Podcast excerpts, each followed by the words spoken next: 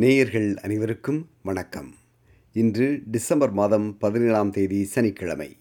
SBS Tamil ஒலிபரப்பு வழங்கும் ஆஸ்திரேலிய செய்திகள். வாசிப்பவர் ரைசல்.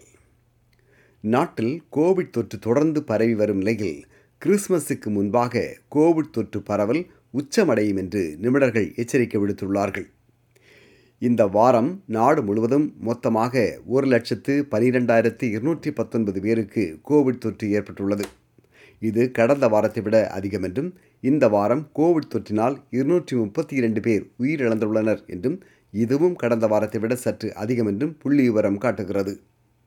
நாட்டில் கோவிட் பரவல் உச்சத்தை அடைந்து அது தொடர்கிறது என்றும் அந்த எண்ணிக்கை மேலும் உயரக்கூடாது என்பதே தமது எதிர்பார்ப்பு என்றும் பேர்னட் இன்ஸ்டிடியூட்டின் இயக்குனர் ப்ரொஃபசர் பிரெண்டன் கிராப் கூறினார்.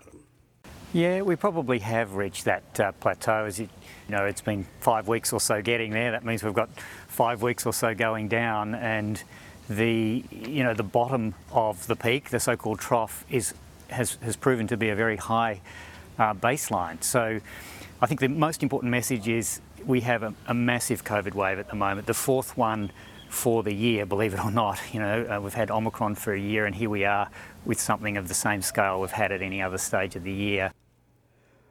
நாடு முழுவதும் ரினியூவபிள் எனர்ஜி மறுசுழற்சி முறையில் பெறப்படும் மின்சாரத்தை சேமித்து வைக்க எட்டு பெரும் பேட்டரி மையங்கள் நிறுவப்படும் என்று எரிசக்தித்துறை அமைச்சர் கிறிஸ் போவன் அறிவித்தார். நூற்றி எழுபத்தி ஆறு மில்லியன் டாலர் செலவில் உருவாகும் இந்த பேட்டரிகள் New South Wales Victoria Queensland தெற்கு ஆஸ்திரேலியா மாநிலங்களில் அமைக்கப்படும் என்றும் இரண்டாயிரத்தி இருபத்தி ஐந்தாம் ஆண்டுக்குள் இவை செயல்பட துவங்கும் என்றும் அமைச்சர் போவன் கூறினார். We know that part of a renewable economy is being able to store renewable energy. Some people say the sun doesn't always shine and the wind doesn't always blow, and that's true. But we can store renewable energy for when we need it. And to do so, we need investment.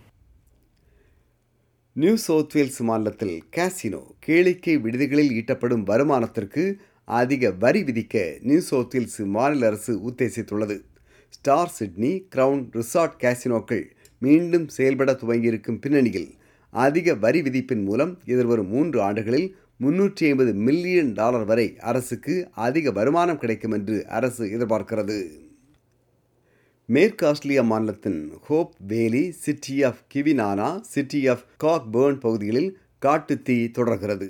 இந்த பகுதிகளில் வாழும் மக்கள் இடம்பெயர நேரிடும் என்று மேற்கு ஆஸ்திரேலிய மாநிலத்தின் தீயணைப்பு மற்றும் அவசர காலத்துறை எச்சரிக்கை விடுத்துள்ளது.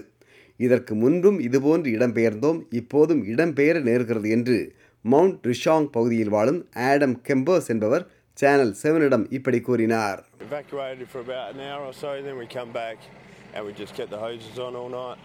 Firefighters everywhere. It's pretty scary. They were quite high. They come meters from the house, probably seven meters, and the wind was unbelievable. It was pretty strong. தெற்கு ஆஸ்திரேலிய மாநிலத்தின் அடலைடு நகருக்கு அருகே இருக்கும் வெலிங்டன் என்னுமிடத்தில் மரி ஆற்றில் தொடரும் வெள்ளமட்ட உயர்வினால் இந்த பகுதியில் வெள்ளப்பெருக்கு அபாயம் ஏற்பட்டுள்ளது. சுமார் ஆயிரத்தி நூறு வீடுகள் இந்த வெள்ளப்பெருக்கினால் பாதிக்கப்பட்டுள்ளன.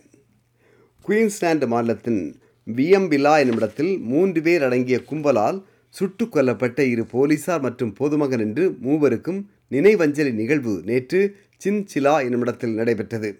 இருபத்தி ஆறு வயது கான்ஸ்டபிள் மேத்யூ ஆர்னால் இருபத்தி ஒன்பது வயது ரேச்சல் மக்ரோ ஐம்பத்தி எட்டு வயது ஆலன் டேர் ஆகியோர் சுட்டுக் கொல்லப்பட்ட நிலையில் இந்த சம்பவத்தில் உயிர் தப்பிய கான்ஸ்டபிள் கீலி ப்ரோ என்பவர் சேனல் செவனிடம் பேசும்போது சமூகம் போலீசாருக்கு தரும் ஆதரவை பெரிதும் பாராட்டினார் It's very challenging, but it's events like this and the community support that um, certainly makes uh, our job worthwhile.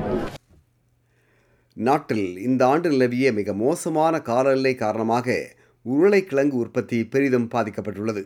இதனால் உருளைக்கிழங்கு விலை அதிகரிக்கும் என்று எதிர்பார்க்கப்படுகிறது. எனவே உருளைக்கிழங்கிலிருந்து தயாரிக்கப்படும் பொட்டேட்டோ சிப்ஸ் போன்ற உணவுப் பொருட்களின் விலையும் கடுமையான விலை ஏற்றத்தை சந்திக்கும் என்று எச்சரிக்கை விடுக்கப்பட்டுள்ளது.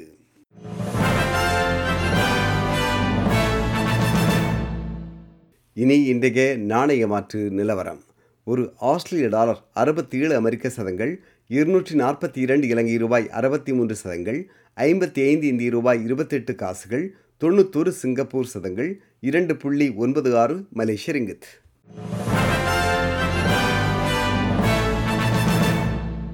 இனி நாளைய வானிலை முன்னறிவித்தல். பேர்த் வெயில் முப்பத்தி ஒரு செல்சியஸ் அடலைடு வெயில் இருபத்தெட்டு செல்சியஸ் மெல்பர்ன் மேகமூட்டமாக இருக்கும் இருபத்தி இரண்டு செல்சியஸ் ஹோபார்ட் மழை பதினேழு செல்சியஸ் கேன்பரா மேகமூட்டம் காணப்படும் இருபத்தி இரண்டு செல்சியஸ் சிட்னி மழை இருபத்தி ஒரு செல்சியஸ் பிரிஸ்பெயின் மேகமூட்டம் காணப்படும் இருபத்தி ஆறு செல்சியஸ் டார்வின் மழை முப்பத்தி நான்கு செல்சியஸ் இத்துடன் எஸ்பிஎஸ் தமிழ் ஒலிபரப்பு வழங்கிய ஆஸ்திரேலிய செய்திகள் நிறைவு பெறுகின்றன